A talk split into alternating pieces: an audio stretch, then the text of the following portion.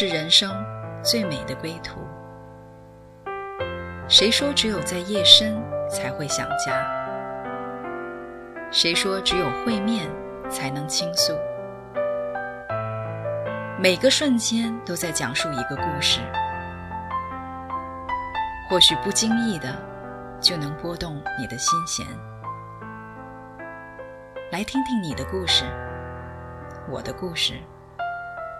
我们的故事，回家的故事，永远说不完。唯爱电台《回家之声》午间中文频道，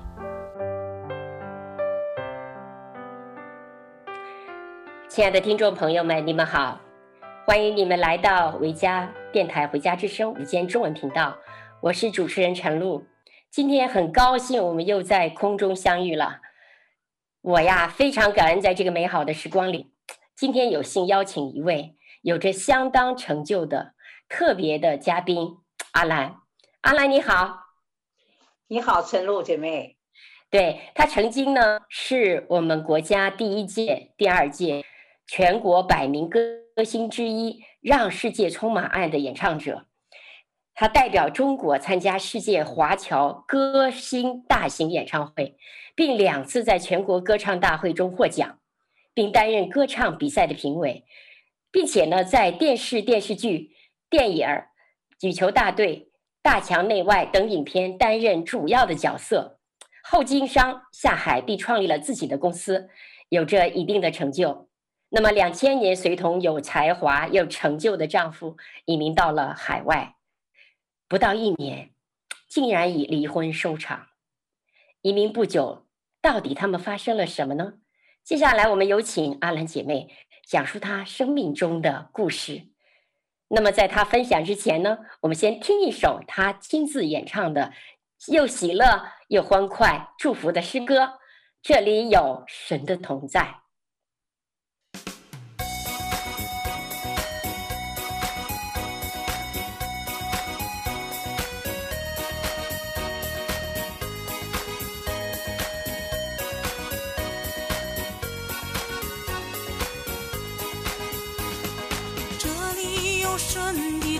在这里有神的言语，这里有圣灵的恩膏，这里是另一个天地。看那弟兄和睦同居，何等的善，何等和美，如同那黑门的甘露，藏在西安山顶。在这里，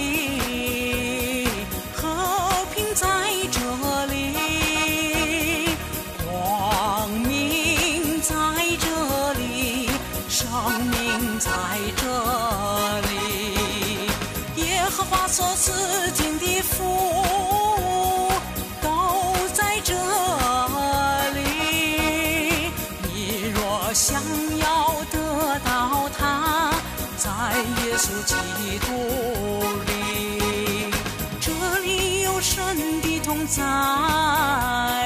这里有神的言语，这里有圣灵的恩膏，这里是另一个天地。看那弟兄和睦同居，何等的善，何等和美。如同那黑门的甘露养在雪山底，爱在这里，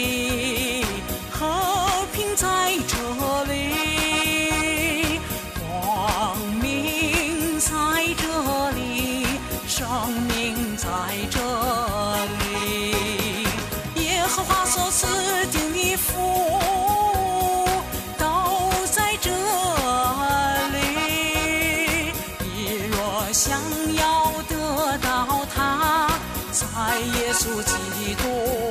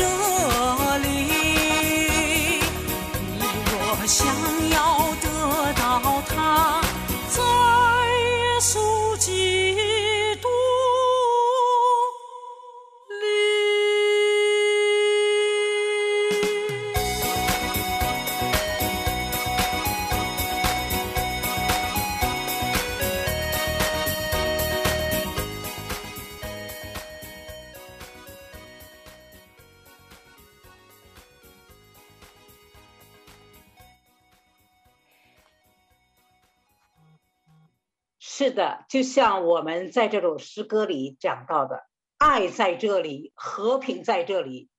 上帝的祝福现在就在你我中间。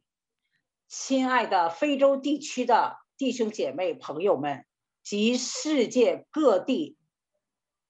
及国内的弟兄姐妹朋友们，大家蒙福平安，非常感恩有这么一个美好的时间。让我来与大家分享我生命当中成长的经历。嗯，我是出生在六十年代的北京，亲眼目睹了家里唯一的亲叔叔受到迫害的那一幕。幼小的内心从那一刻起就告诉我自己，自己要争气、努力、成功，将来报复那些。迫害过我家的人，这一颗心伴随着我生命的成长。我从小上小学的时候，由于这种性格在我的内心里边扎在我的内心里，我从上小学的时候性格就极其的反叛，参加运动队，到了中学、高中，篮球队。不安分，不好好学习，啊，呃，用了大量的时间啊去参加比赛训练，影响到学习，啊，父母和家人对我真的是意见很大啊。一个女孩子蹦蹦跳跳啊，呃，这个总是跟这些啊男生在一起，参加各种运动训练啊，影响学习，不好好学习，不安分。对我是有很大的不放心，啊，呃，到了我这个，由于我的这种性格，啊，让父母真的是很担心、牵挂，和家人不放心。呃，父母到父父亲在他这个，呃，做了一生的这个铁饭碗的工作，铁路工作，他决定提前退休，让我毕业去接班。父亲为什么做出这决定？最后我才知道，啊，其实他是希望我有个单位去工作，去好好的管住我，啊，让我就安静下来。其实父亲做出这个决定，我后来啊大了以后，我才能够理解父母的这个心意。为什么？其实家里边兄弟姐妹，我们是七个哥哥姐姐，我是最小的一个。其实，在那个年代。这个铁路工作是一个大家很渴慕的一个铁饭碗，啊，哥哥姐姐们其实他们虽然有着自己各自的事情做，其实按接班也轮不到我，但是为什么父亲把这份工作给了我这个不安分的人？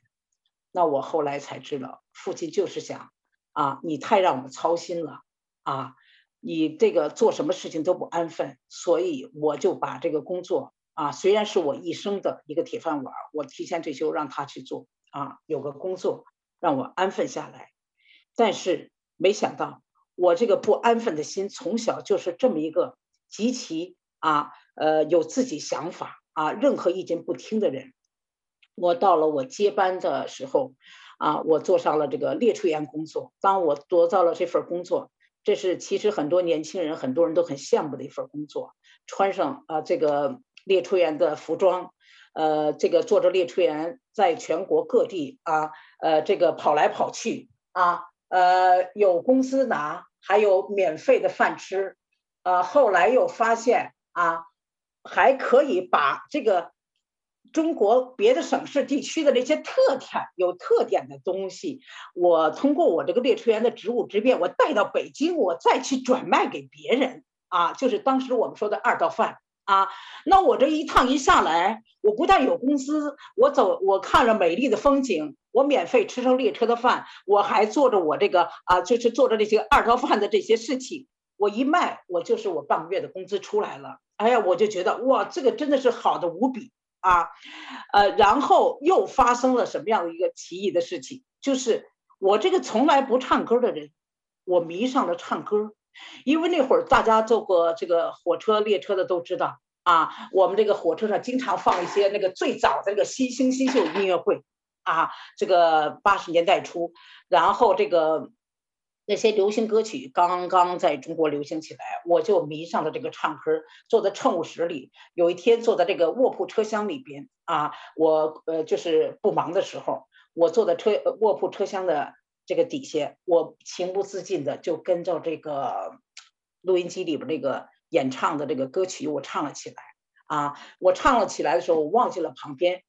我有客人，我忘记了我是在工作。啊，我越唱越投入，越唱越投入。啊，在这个时刻，就有一个发现对面卧铺的一个女士，很不一般的一个女士，很有气质啊，很高雅的一个女士，坐起来对我讲：“哇，你这个声音好有特点呀！”你应该去找个专业老师去学一学。当时我看到他对我说的话，我看到我对面坐着这个不一般气质的女士，一定是个艺术家啊！我当时我说我不会唱歌，我就是哎呀喜欢瞎唱。他说你的声音很有特点，很难得，你一定要去找个老师给你好好指导一下啊！然后我说我去哪里？我找老师我也不知道。他说你去看了一些报纸啊，有一些信息。后来我从北京晚报上我查到了啊。呃，就是有专业老师教这些啊，包括北京劳动人民化宫啊这些，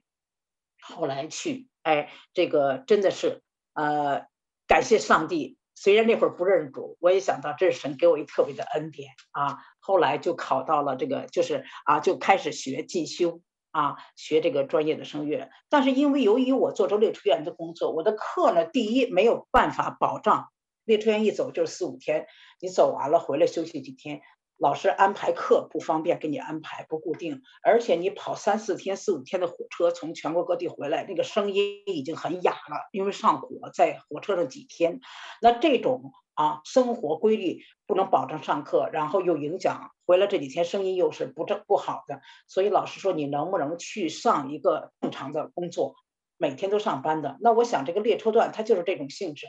那我就想到了去。跟我们的领导了解一下，我说有没有我想调换那个正常的那工作，每天可以上班的。其实按照我年轻，我不是有这个酷爱音乐的话，列车员工作我当然是太喜欢了啊，每个年轻人都喜欢的啊。但是因为我学唱歌，我太爱这个唱歌了，当时啊，所以呢，我就找到领导，领导说，那你要想去上正常班，唯一的地方就是到那个呃永安里北京那个车库里边。啊，去刷车皮，刷车皮的人在那儿工作都是什么人？都是在列车上犯错误啊，这个有问题的才让他去那儿刷车皮啊，因为这样的干最苦的啊，最什么的反省。那那个全国，我说可以，我只要能保证上课，那我就是为了我这个演唱学习演唱，我就放弃了我喜欢的列车员工作，到车库里刷车皮，去车库里刷车皮。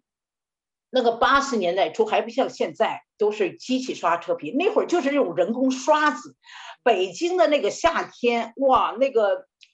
蹬着那个梯子，那个酷热，你站在梯子上刷，那人头太阳顶在你头顶上都是晕的要摔下来。冬天那个三九寒风，那个拿那个硫酸在那桶里一站，那个一刷上去以后，因为从那个中北京出去到全国各地的车都是干干净净的出去。回来时候，尤其乌鲁木齐回来的车，那个全是油呢，脏物很难刷。那你用那个硫酸，那个桶里边那个热水，你再拿着那刷子站起来，蹬着梯子，那底下有冰，随时担心啪梯子滑倒摔下来啊，然后一那个梯那个就是这个刷子一刷到那个车顶的时候，那个硫酸顺着这个风刮的时候，全是刮在自己的脸上，就把脸烧坏了。当时我就是这样啊，为了这个学这个唱歌，因为家里人不理解、不支持，更谈不上他们帮你，因为家里人就是知道这个事情以后，父亲他们都是，你怎么这么不安分？从小学到中学，到你这一直啊，你是搞体育，呃，你不好好上课，让我们担心，然后把这铁饭碗做出这么大牺牲，让你有个单位去安分一点吧。没想到你又倒东西，然后你又学唱歌，家里没有搞艺术的，你凭什么出成绩出名啊？出成绩，所以，但是我呢就认准了我喜欢的。既然专业老师说我这么难得的声音，那我是做一个我特别喜欢的事情，我什么都能承受。那我就是每天挣了三十七块钱，然后这个钱呢，连吃饭再交学费。我那会儿长达半年，每天就吃了北京那个大饼卷着榨菜。我不能吃别的，我想吃别的，我没有钱，因为没有人帮我，大家都不希望去做，责怪你，都远离你，都觉得你啊这么不安分的人，就是让人讨厌嘛，可以说说说直接一点。然后呢，那我这样就是说。过度劳累，因为我学唱歌，我忙完一天了，我精疲力尽了，很辛苦了，做着这工作，然后晚上再去唱歌，回来很晚，又住在那个集体宿舍，弄得集体宿舍的人也是对我意见特别大，然后我就是连这个营养不良、过度劳累，我就得了严重的肺结核，就是在我呃这个这个去检查出来之前，我曾经到商场买一个东西，就说了好几遍。卡的不行，后来我就觉得我出问题了，我不能正常说话了，都还唱什么？我就到那个铁路总院去检查，然后一照片子，就是那个肺里边有一洞啊，很厉害。然后当时医生就说说不可，说你赶快，我给你安排住院。我当时就如同晴天霹雳，我说我怎么这么惨？家里人不支持我，我就是我做一个我特别喜欢的啊这么一个事情，然后我努力学。但是还让我得了一肺结核，肺结核恰恰又肺活量还能还不让我能唱，结果那没有办法，因为当时很严重，我就住到了西山疗养院，这一住就是一年。当我住到西山疗养院的时候，家里人对我看法就更大，就觉得好日子没好过，你看一切你自己糟的啊，不让你做这个你非得做，然后唱啊唱的现在卡血得病了。然后每星期就看到同一个呃病室里病就是一个房间，那个医务室呃那个住的那医院里边是两个人，那个对面是北方交大的，看了每星期人家家人朋友去买东西去看他，然后我就在这边没有人来看我家人，我就捂着被子在里边流泪。我当时我就是告诉我自己啊，因为从小就那种恨的那种心啊，我跟你们断绝关系啊，呃我死了你们都不知道啊，没有人来看我。啊，就是姐姐们偶尔骑着自行车过来看我啊，距离都很远。那跟哥哥嫂子们就是关系，我就告诉我就告诉自己，我跟他们断关系。嗯，但是我就告诉我自己，既来之则安之，我就是喜欢这个。那我既然我得到了这个病，那我就好好的配合医生啊，我就在这个一年的时间，我就利用这个时间，我好好的学乐理知识啊，就是分分析各国的这些演，就是一些歌星的演唱特点。然后啊，我到我特别感恩，我就其实很快的跟医生配合以后，我一年我就治愈了。治愈呢，啊，医生说你可以出院了，你现在恢复的特别好，比我们想象的快啊。我说那我还能唱吗？他说你出去，你可以慢慢恢复，可以唱啊。然后呢，那我在出院之前，我我这个跟我的这个病友房间那个，他说，哎，你每天你在哪儿练声啊？说你要出院了，我去看你在哪儿练声，因为我早晨去练声。当我们走到一个那个。那个西山疗养院一个特别安静的地方，我说我就呃就是在这个每天我就在这儿练声，这边很安静，没有人，就一个一个房子旁边。他说：“哎呀，他说你每天在这儿练声啊？”我说：“对呀。”他说：“你知道这儿为什么特别安静吗？”我说：“我不知道。”他说：“那这个是这个是死挺死尸的房子啊！”我当时我说：“哎呀，我说真的是我在这儿练，每天早晨在这个对着这些里边这些死尸唱了一年啊。”然后呢，那我就出院，出院以后我就慢慢开始恢复声音，然后就考到中央音乐学院进修美声专业，后来就到了专业团体，我们就是到各地演出，又开始走穴，啊，那会儿，然后呢，把工作也这个铁路工作也辞了，辞了这铁路工作一年以后，我父亲才知道，就觉得我怎么到处去演出不上班了啊？我才跟我爸说，我爸说你气死我了啊！你我这一辈子做了一辈子啊，老共产党员，你哥哥姐姐对我都有看法，他们就应该去，都轮不上你，就你让我们从小就操心，我为什么给你？哎呀，然后这个我就是这样一个性格，多大的决定，什么事情，结婚、离婚，各个方面都不跟家说，然后包括出国也是啊。那我恢复唱歌以后，然后特别感恩我经过专业的训练，然后这个哎各方面的这种经验，后来就是。有一次，我跟一个啊一个乐队的一个琴师，我们在一起，他弹琴，我唱唱。当时那个日本的那个就是狐狸的故事，大地早上好。当时就进来一个啊一个先生，他说一停住，他说哇，你的声音好有特点呀，太难得了。他说很没有你这种声音，女中音唱摇滚那么粗犷啊，然后那么有磁性啊。结果他就说，哎呀，正好过一段时间就是。咱们国家首次啊，准备举办一次献给国际和平年，是联合国的国际和平年啊，让世百名歌星是让世界充满爱。他说呢，我推荐你啊，做这一百个一百名歌星当中其中之一。那这个就是由东方歌舞团和中国，这个就是听到我发现我的这个推荐我的这个这个录音师，就是当时中国录音录像公司特别资深的录音大师。啊，所以呢，他当时推荐我去，那这个由东方歌舞团和中国录音录像公司举办了啊，献给国际和平年，让世界充满爱这百名歌星，那紧接着我又被选为就是第二届百名歌星，世界属于你啊，在这里边啊担任演唱，之后。啊，就是各种机会就来了啊！录像、录音，那会儿都录盒带、录唱片、专辑的那个磁带，然后演唱磁带，然后各地去演出啊，参加各种大型演出，并也并代表咱们这个中国去参加这个世界华侨歌星啊大型摇滚演唱会啊，呃，并在全国两次演唱这个歌唱比赛中获奖。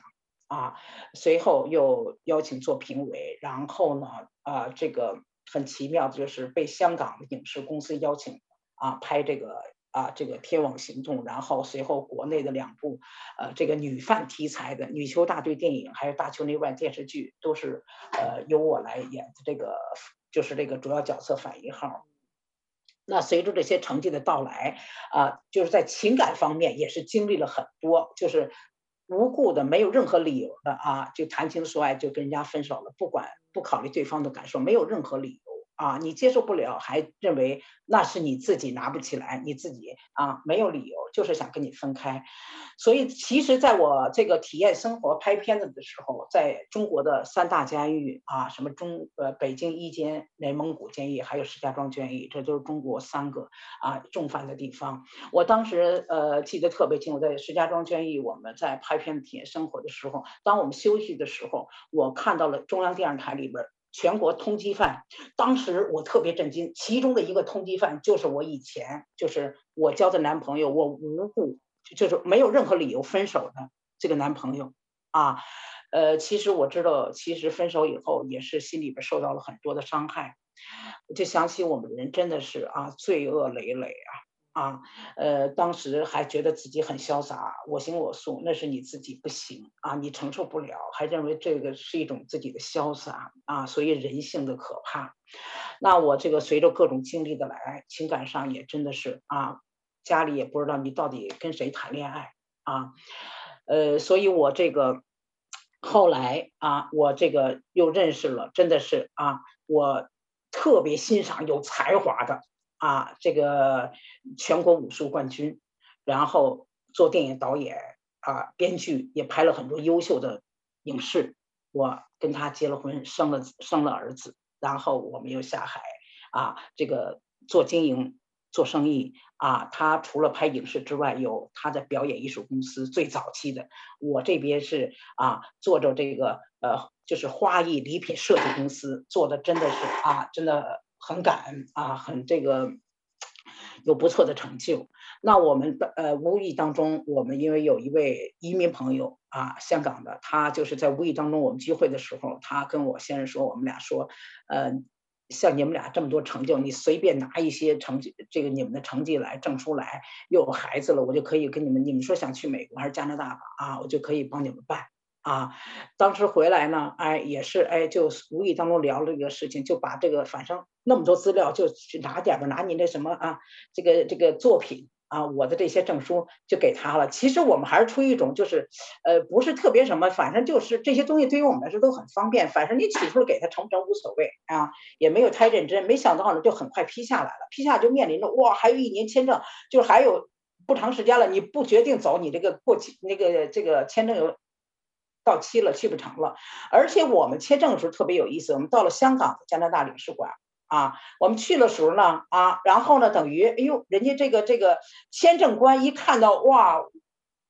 全国武术金牌啊，好几块金牌，然后那么多影视作品，我这边有全国获奖的这些证书啊，那些磁带，然后这个根本就不面试我们一切了，然后就是啊，跟我们就建立朋友关系了，说哎呀，我们这个。国家最欢迎的就是你们这种人才，所以我们作为那个就是这个艺术家特殊人才啊，呃，移民的，他就是也不要求你英文，只是要求你的成就和你一定的基基础，就欢迎你来啊。他们就是这签证官特别高兴啊，然后这个哎还留下了我们的这个影视袋子啊。那我们就这样啊，全家在二零零年时候啊把。北京的一切的自己经营的啊，转给别人啊，呃，来到了啊这个另外的啊这个国度。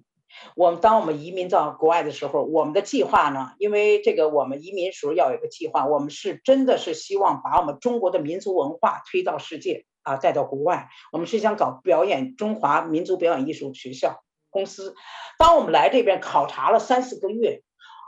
我们就是看到了啊，不同族裔的人，而且二二零零年那会儿没那么多华人啊。我们就是看到不同族裔的人，哎呀，大家都生活的这么艰难不容易，买东西都在这儿，哎呀，选来选去，而且人又不多。我们租一个场地五六千啊，然后呢，你收学费十五块钱，人家觉得高，十块钱你成本都没有。啊，根本就不可能！你中国人又不太多，那你国外人就不了解你中国文化，人家怎么来到你那学什么啊？结果一个一个的梦呢破灭啊！做说做服装生意吧，做服装生意也不行，看到店里边都空空的，人看没人买啊！你做中国的这个饮食文化吧也不行，我们这些搞艺术的起早贪黑又不行啊！所以就一个一个的梦破灭，何去何从？我们真的是不知道了。开始就。出现，这个先生就开始这个啊，呃，有这个情绪。他平时其实是很安静的，搞创作什么的，就开始这个啊，有情绪，不开心，犯脾气啊。然后呢，呃，这样的话，而且有一次，我们决定把孩子先，因为孩子还不到四岁，先把他送回来。因为我们出去，我们考察了解各方面，孩子吃了喝外边跟着我们，我们语言又不好。啊，然后呢，那先把孩子送回去，我们安排好了再给接过来。就在送孩子头一天要回来啊，第二天孩子我就要给他送回国内来。头一天晚上发生了，先生就是犯脾气、情绪，然后呢特别的激动，就拿手打了孩子。当时那一刹那，我就告诉我自己，孩子就往床底下钻啊，就哭，谁都不想见，怕。然后呢，就在那一刹那啊。我就告诉我自己啊，这个男人啊，事业如玉时候，生活好过时啊，一切都 OK。刚到了异国他乡，遇一点困难就不行了。我说趁着还在小，我要跟他离婚。我这个想法就是，其实别的什么都不用为，就是到了国外这一几个月的经历让我看到了。我就想，我将来如果老了，他怎么来帮助我啊？我需要他时候，我说啊，他有情绪跟孩子什么，我说我要跟他离婚。啊，我就联系到了啊，这个回到北京，我就找到法院的关系。我们这些人就是有关系啊。然后呢，找到法院的关系以后啊，一联系半个小时到法院，我们婚就离了。离完以后，我真的心里感觉很爽，觉得哇，就感觉一个哇，终于我自由了。不，这个这个男人事业你再有成就，但是遇一点艰难你都犯脾气，这种男人我不要他。婚事离了。也爽了啊，也开心了一段时间。但是把孩子放到国内，我再把孩子接回来，我一个人再把孩子带到国外，真正的问题就真的面临了。为什么？语言不通，寸步难行。你带着一个四岁的孩子啊，你做任何生意不能做，你何去何从？你坐着公共汽车出去，你可能回不来，因为你语言不行。你考车牌你也考不了，因为你要背好几十道题。啊，我到哪里去，我要带着两个人，一个翻译，一个做司机的给我。啊，所以，我每那会儿我才知道，我一下觉得我不行了。我以前没有任何事情能难倒我的，我怎么会落到这个地步？他回去了，然后我们这个就是这个婚礼了以后，然后我就说，我说那移民移得我家破人亡。我在八个月其实跟我先生离婚的啊，我们到了海外啊，我说啊家家庭破碎了，他回去了啊。如果我再回去，那不是我们年龄做的，但是我真的很痛苦，我这种苦没有地儿去诉说。啊，晚上给孩子哄到睡觉，我一个人在客厅流泪。我从来不流泪的人，我是真的是一个，咱们咱们 经常说是女强人，没有什么事情可以难倒我，因为我的性格，我从小大家刚才也听了我的经历，我从小就是这么一个自己独自己闯出来的啊，没有觉得没有做不成的事情，但是我觉得我残废了。我不知道我前面的脚往哪里迈。当我一个人在街上走的时候，因为国外不像国内那么多人，那个街上很安静，看不到人。当我秋天走在街的时候，我就看那个树的那个枫叶往下掉。我当时就我一个人，我就流着泪，啊，我就想到了那个二泉映月，中国那首二胡曲。我说要泡是那个画面，就是我那么孤独。我就流着泪，我怕别人看见，我就戴着墨镜在街上一个人在那徘徊。我以前不知道什么叫忧郁症，那一刻我知道，哎呦，我可能忧郁症了。我就觉得生活怎么这么没意思啊！以前你再风光，你有什么用？你算什么啊？生活当中，你到了一个异国他乡，你遇见这些困难，你都没有办法去面对。所以啊，我那一刻才知道，我这个真的是啊，人生不知道出路在哪里。我后来做什么都不行，我说不能光吃老本儿，那我到底要去做一点事情啊！我还年轻啊，我就后来学了一个，从广告上看到美发师，学美发师学院有美发师这个课程，哎，我想，哎，这个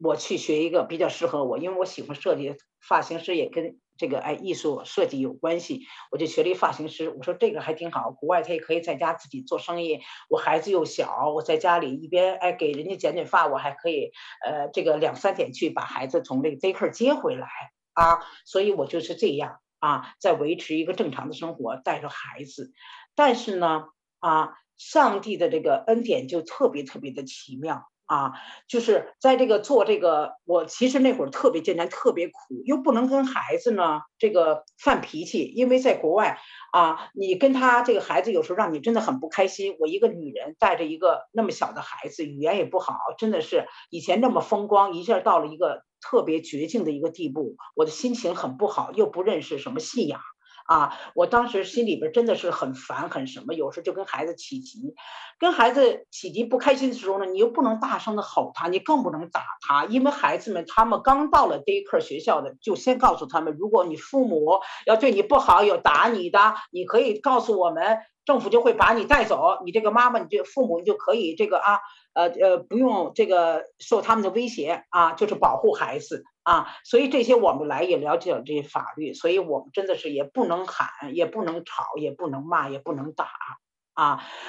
但是我做这个这个学了这发型师以后，特别感恩的就是什么呀？哎呦，就是很多的慢慢就认识了不同的同胞，然后呢，其中就两个这个这个见证经历啊，呃，让我真的是对我生命当中有了福音的影响。一个是珠海的一个姐妹，很瘦小，带着两个孩子，先生在国内做生意。那她呢，一个孩子是五六岁，一个是大两岁，七八岁这样。那两个很调皮男孩来我这儿做发呢，又跳又蹦，我就我心里我都很烦。哎呦，我说我一个孩子都很烦了，这个这个女人这么瘦小，这两个孩子这么闹，她也不急也不气啊，还老是那个性格这么安静，我就觉得很奇怪。后来我就问她，我说，哎。你这个弄这两个孩子，你先生也不在这儿，你不烦呀？每天他们这么闹，我说我这一个我真的我都快承受不了了啊！他说不烦呀，啊，他们是上帝赐给我的宝贝啊，啊，我们这个啊认识上帝不一样。那其实他是想跟我传福音，但是他看到我的人，其实他已经知道我心里边真的是。很，他看到我生活很艰难，语言也不好，带着孩子。但是呢，他知道我是搞艺术的，以前就是搞艺术，很骄傲嘛，传福音。他一看到我那个这个气质感觉，他又就是哎，神也是现在我才知道，神也是给的机会，然后跟我传福音。那他这会儿说啊，我们去教会啊，我们认识上帝不一样啊。我第一次听到教会上帝不一样，但是呢，我。听到这种声音，我根本跟我就没关系。那随着我每一天每天生活越来越艰难，越来越无望，觉得我不能一辈子这样下去。孩子也开始慢慢跟我顶嘴啊。到了这个六七岁的时候啊，然后呢，再另外一个就是我刚来时候住到一个第二个这个让我亲自经历的这个福音的这个见证。第二个就是跟我住在同一个楼里，刚来租房的这个一上海的一个姐妹，她呢孩子比我孩子大五岁，那会儿呢。他就学钢琴，他让我在他家里去串门坐一坐。然后我说：“你孩子真不错，学到五级了。”我说：“还挺还挺乖的。”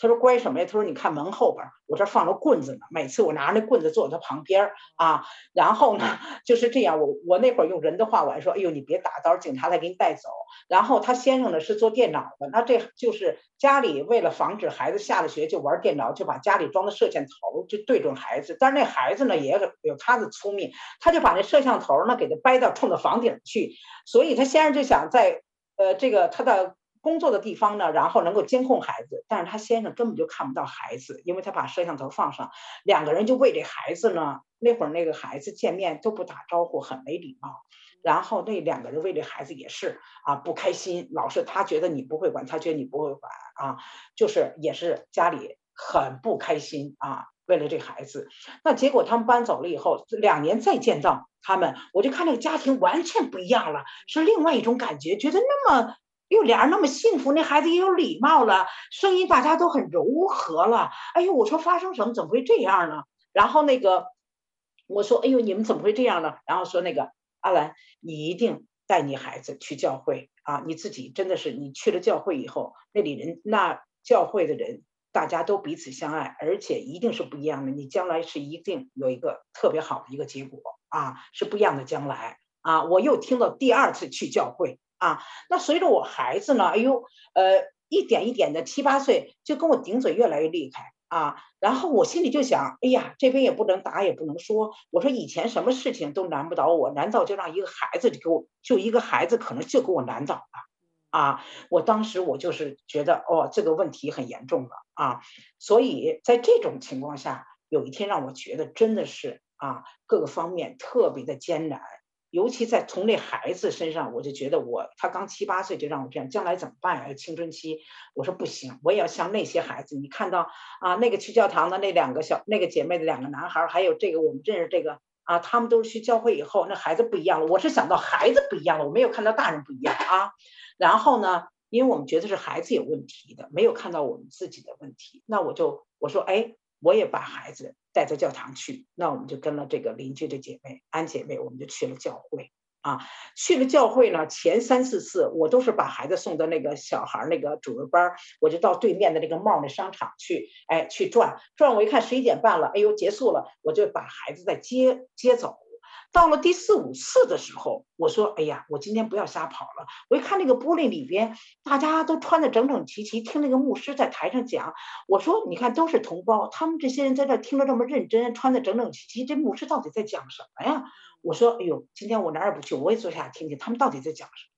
当我坐下来，我听的时候，我听到了牧师在说：“我们都是罪人，只是因为我不认识上帝，我们不知道我们身上所犯的罪在哪里。”当时他提到那个罪人的时候，我们都是罪人的时候，我还想：“我说，哟，这个牧师怎么知道我好像今天坐着为我，这好像讲的都是我，我从来没有感受到我以前那些都是罪的事情。”那一刻，在我的脑海里，就像一个电影画面全部出来，啊。情感上伤害人啊，自己我行我素啊，骄傲，然后这个没有同情心，没有爱心啊，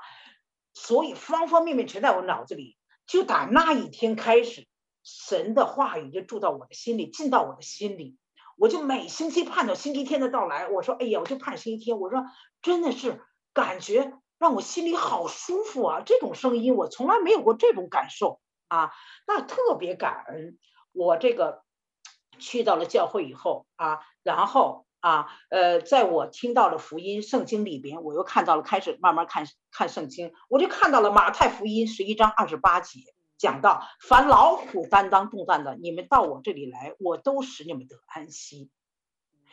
所以这些话让我一下安慰我的心。哇，我们以前有过那么多那些对于我们来说一刹那全部过去，开心的一刹那。我们到底人生你在要什么，追求什么？那会儿我才知道，我需要这个信仰，它真的能安慰我的心，让我觉得我很幸福，我很满足，很开心，很喜乐。我就特别的渴望追求。再有一次啊，在这个为什么经历，我开始经历到了啊，神给我生命当中的改变。啊，再有一次，这个我就开始向人家传福音啊，向同胞们我说，哎，这个认识这个上帝的美好，真的是让我不一样。那其中有一次印象是给我特别深的神的带领，就是一个姐妹，她受洗以后也是带了一四五岁男孩，她离异的，她从来不去教会，也不看不看这个圣经，她生活当中呢，就是有一个哎老外的一个呃男士。很关心她，她就出于人家就出于一种关心爱护，觉得一个女人带着一孩子不容易啊，然后就是啊跟他可能一起吃饭啊聊天，然后咱们这姐妹呢就陷到了情感，就爱上人家了，就以为人家是在追求她，结果她自己出拔自拔不来，自拔不出了。后来呢啊，然后特别痛苦，她有一天就开始给我打电话，她那一天每天晚上是从七点到九点。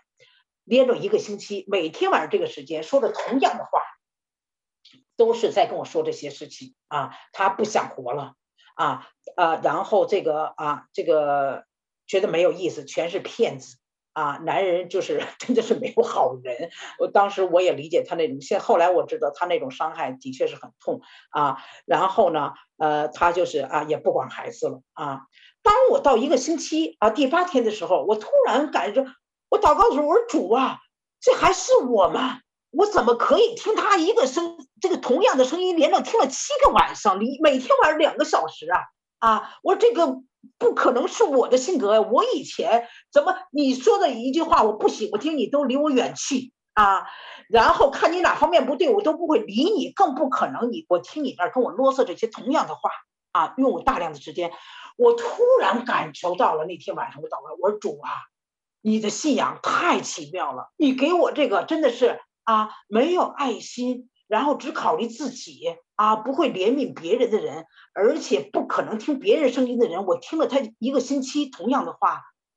你让我，而且那么愿意去听，你让我知道他的需要，我不再不听，他真的是没有地方去说出他的心声，他痛苦，他可能就会失去生命，然后这个孩子就没有人管了。我就知道上帝这个信仰是真的是信实是奇妙的，打那一次起，然后我又传福音给别人，我就而且我感受到了上帝这个信仰，让我再遇见同样的问题、同样气愤的事情，像以前我早不行，控制不了了，可是我能够很安静的下来祷告，而且我觉得每天生活很有意义了，很开心了。啊，觉得很幸福，这世界如此的美好啊！感谢上帝的恩典，所以我这个走进教会以后，然后神的话语进到我心里，我看到了这个恩典的奇妙啊！这个信使在一次牧师呼召，在台上，在这个讲台上呼召有一次啊，神说有哪一位感动的啊？请你，我请你到前面来，我为你做祝福决志的祷告。我当时我的心里边，我很渴慕认识这位上帝，但是由于老我的骄傲，觉得不好意思站起来，又不敢站，心里边在征战。在这个时候，神真的是安排了一位天使坐在我旁边，他拉起我的手，他看到了我在征战，看到了我渴慕，但是没有这个信心勇气。他拉起我的手，对我说：“我陪你去啊，走。”他拉起我的手，陪我到这个牧师的讲台上边。感谢恩主，拉起我手的这位这位天使，就是今天在专访我的、采访我、跟我一起分享的陈露姐妹。非常感恩神把这位天使放到我生命最关键时候做决定的时候。啊！感谢神的恩主，当我觉知了以后，我觉得幸福无比，真的是希望曙光，感恩一切在前边。我虽然英文不好，带着这么小的孩子，我有盼望了。我那个信心不是从我自己学多少知识，有多少金钱，有多少地位能够给予我的，是这个信仰的力量从我里边发出来的这个力量。感谢上帝的恩典临到我。那接下来呢，我想呃用这首。最能表达我啊，得到神安慰话语的这首诗歌《感恩的泪》，来作为结束我今天跟大家分享我前半部的这个经历的人生的经历，《感恩的泪》跟大家共同分享，上帝的话语叩响我久别的门，感恩的泪。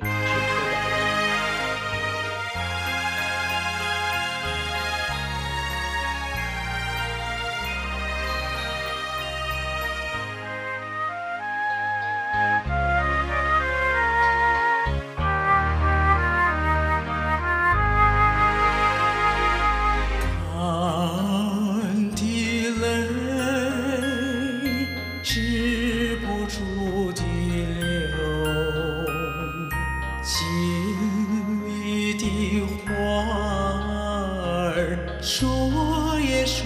不够。一双钉寒的手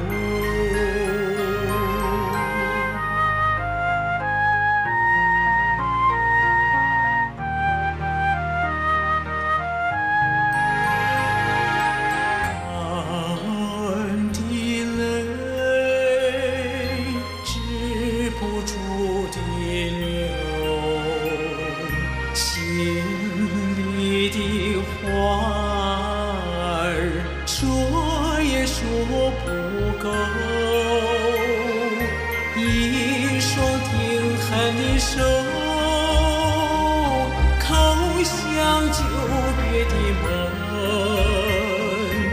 一个温柔的声音把我的心夺走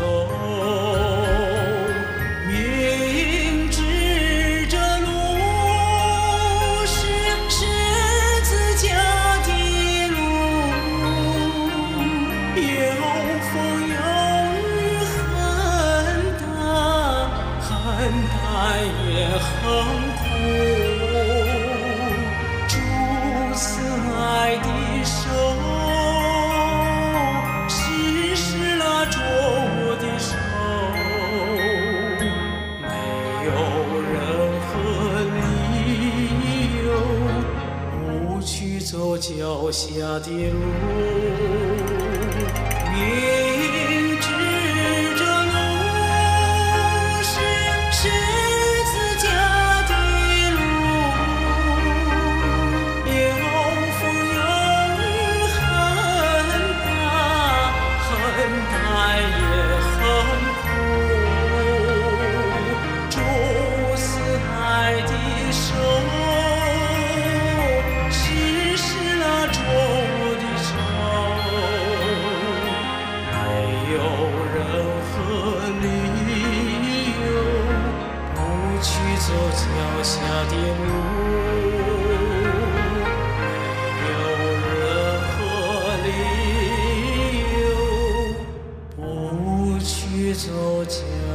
下的路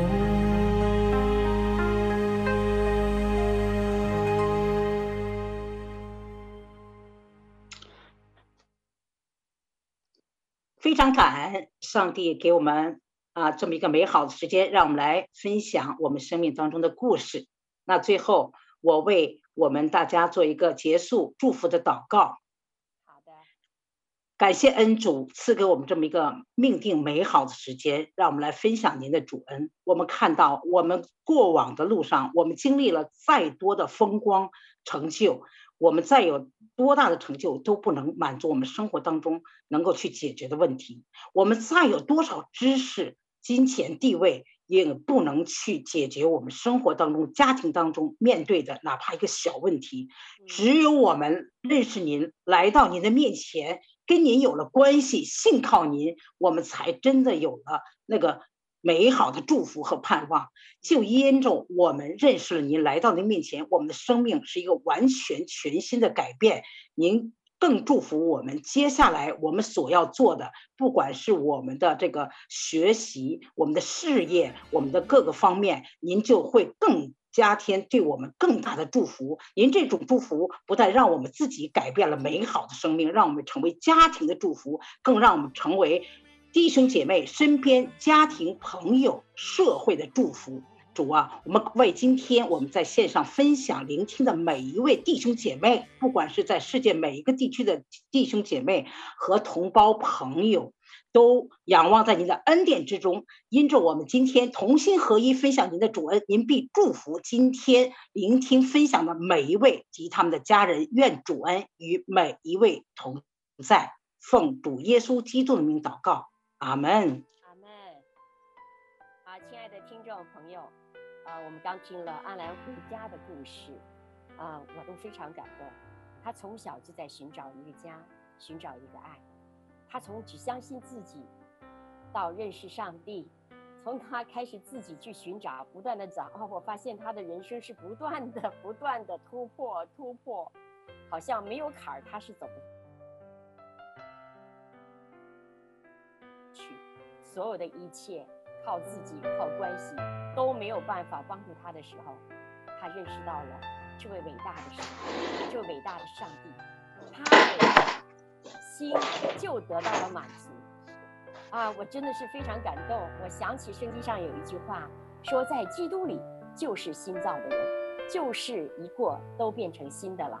这位新造的人呢，他就活生生的给我们了感人的故事。当年的一句话说：“你去教会吧，你就会不一样。”他就走进了教会。那么这一进来，我们就看见一个活生生的阿兰，一个最初上帝创造的阿兰。这么美好的阿兰，渐渐就活过来了。我相信这也是我们啊、呃、同样被造的人的写照。如果这是你，我们有我们的强，我们有我们自己的能力，可能会让让很多人伤害，破坏了家庭。但是当我们软弱的时候，我们认为这位伟大神他的能力的时候，这是一个改变的一个过程。我相信今天我们也呼唤你一句话：去教会，你就会不一样。认识上帝，你更会不一样。好，亲爱的听众朋友们，我们期待下一期啊，阿兰姐妹给我们更好的分享，更精彩的分享，认识上帝，生命更丰盛。好，我们今天就到这里结束，祝福每一位弟兄姐妹和朋友，我们下次空中相见，再见。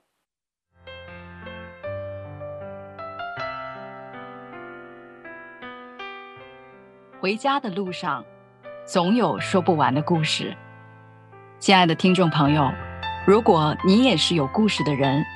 欢迎你发送电邮和我们的栏目组联系。邮箱地址是 v o h o m i n g at gmail dot com。回家的路上，有你，有我，也有他。感谢你收听《回家之声》，再见。